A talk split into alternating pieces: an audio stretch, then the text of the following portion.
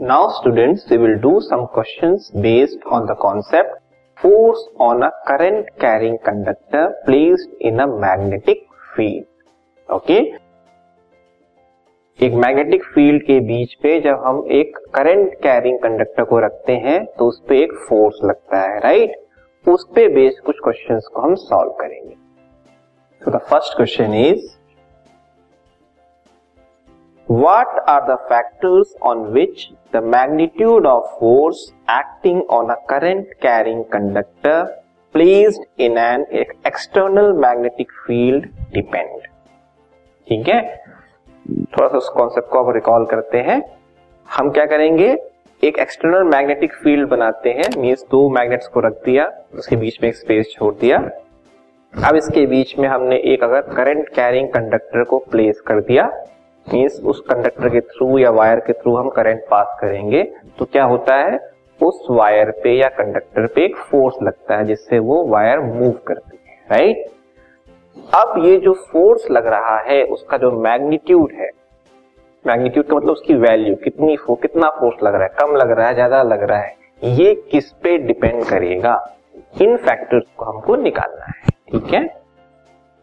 So the answer is वो जो force है force is directly proportional to current through the conductor जितने current हम ज़्यादा पास करेंगे, उतना ज़्यादा फोर्स लगेगा। करंट की स्ट्रेंथ अगर कम है तो फोर्स जो लगेगा कंडक्टर पे, वो भी कम होगा। ठीक है? इसका स्टेटमेंट में भी लिख सकते हो। Force on the conductor is directly proportional to current passing through the conductor ठीक है? इन शॉर्ट ऐसे भी लिख सकते हैं।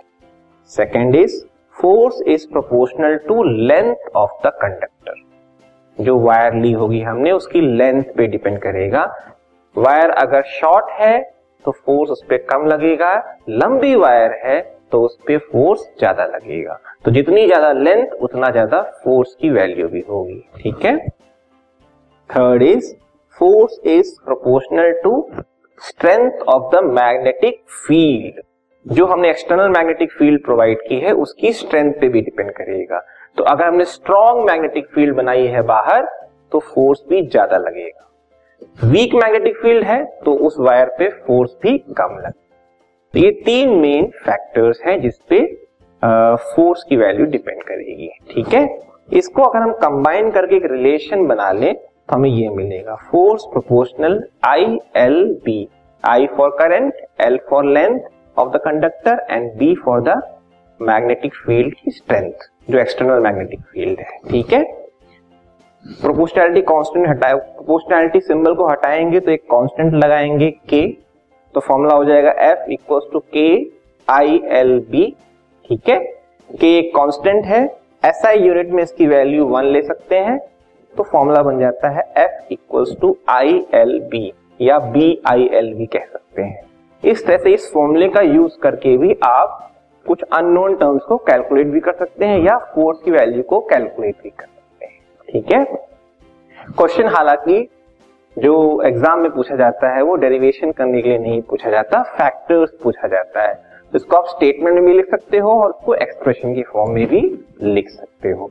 तो ये फैक्टर्स हैं current length of the wire या कंडक्टर एंड मैग्नेटिक फ़ील्ड की स्ट्रेंथ इन तीन फैक्टर्स पे force on the current carrying conductor depend करेगा।